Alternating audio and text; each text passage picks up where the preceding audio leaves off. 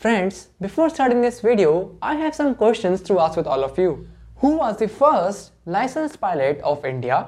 Who started the first commercial airline services in India? Who was the first industrialist of India to get awarded the most prestigious award of India that is Bharat Ratna?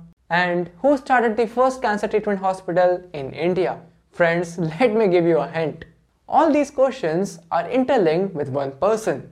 Let us discuss about this person further. He is also known for being the founder of several other industries under the Tata Group, including Tata Consultancy Services, Tata Motors, Titan Industries, Tata Salt, Voltas, and Air India. He is none other than JRD Tata.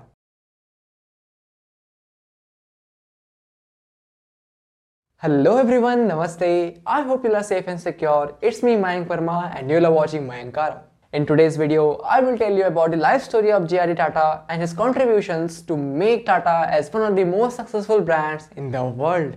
Jahangir Ratanji Dadabhai Tata was an Indian aviator, industrialist, entrepreneur and chairman of Tata Group. He was born as Jahangir on 29 July 1904 into a Parsi family. He was the child of a businessman Ratanji Dadabhai Tata and his French wife Suzanne. His father was the first cousin to Jamshedji Tata who was the pioneer industrialist of India.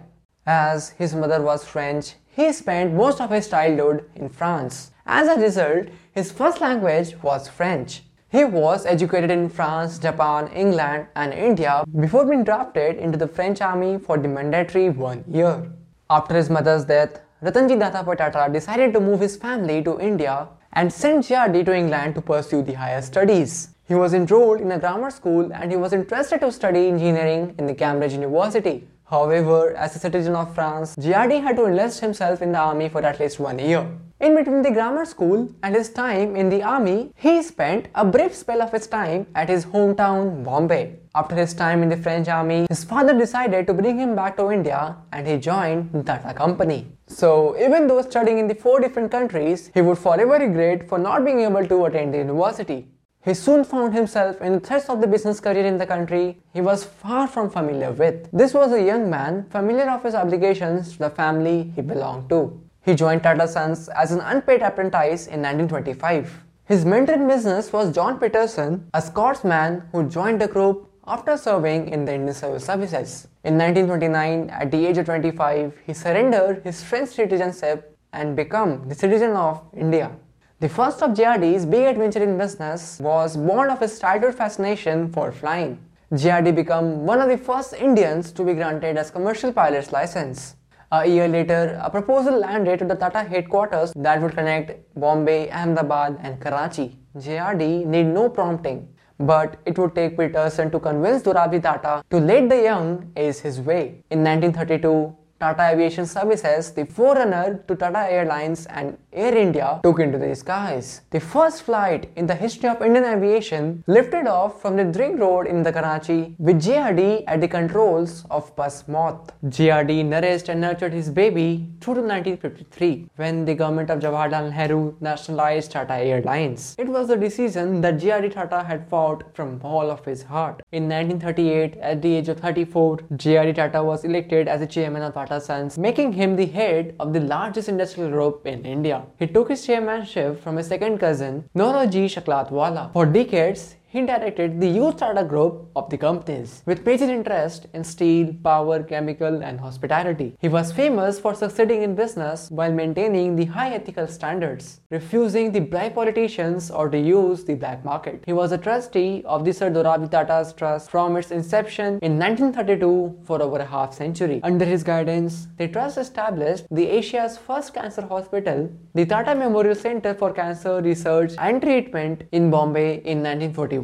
In 1945, he founded Tata Motors. In 1948, Tata launched Air India International as India's first international airlines. In 1953, the government of India appointed Tata as the chairman of Air India and a director on the board of Indian Airlines. And this position was retained by him for the next 25 years. He was bestowed with the title of Honorary Air Commodore of India. Tata cared greatly for his workers. In 1956, he initiated a program of close employee association with management to give workers a stronger voice in the affairs of the company. He firmly believed in employee welfare and espoused the principle of 8 hours working day, which were later accepted as statutory requirements in India. He was also the founding members of the first government body, the NCAER, that is National Council for Applied Economic Research in New Delhi. It was India's first independent economic policy institute established in 1956. In 1968, he founded the Tata Consultancy Services as Tata Computer in India. In 1979, the Tata instituted a new practice, a worker being deemed to be at work from the moment he leaves home for the work until he returns home from the work. This made the company financially liable to the workers for any mishap on the way to and from the work. In 1987, he founded the Titan Industries. Jamshedpur was also selected as a new and global compact city because of the quality of the life, condition of the sanitation, roads and railways that were offered by the Tata Steel.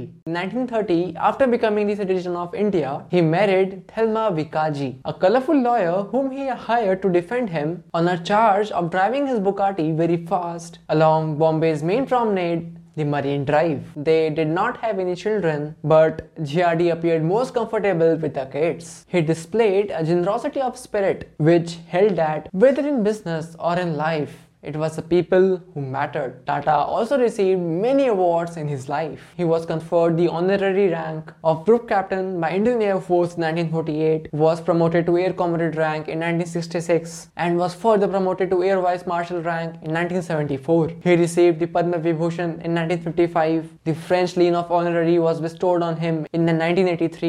In 1992, because of his selfless humanitarian endeavor, Tata was awarded the India's highest civilian award, the Bharat Ratna. In the same year, Tata was also bestowed with the United Nations Population Award towards initiating and successfully implementing the family planning movement in India. Much before it became the official government policy, when J.R.D. JRD breathed his last in the Geneva hospital in November 29, 1993, it could be truly said that an epoch has ended. A noble bit of India and the Indianness was gone forever. The evolution from a thoughtful if self-intelligent young man to a pan-Indian icon revered even by those who knew a very little about the business, contains the essence of the JRD story. He considered his leadership of the Tata Group and his dedication to the cause of India as complementary. And he brought to the two undertakings a rare dignity and a sense of purpose. Friends, I have tried to cover each and every aspect of JRD Tata and I hope that you have found this video informative and have gained some knowledge out of it. If you have enjoyed this video, please share this video with your friends and family members. In the next video, I will share the story of Ratan Tata and his contribution to India. Thank you.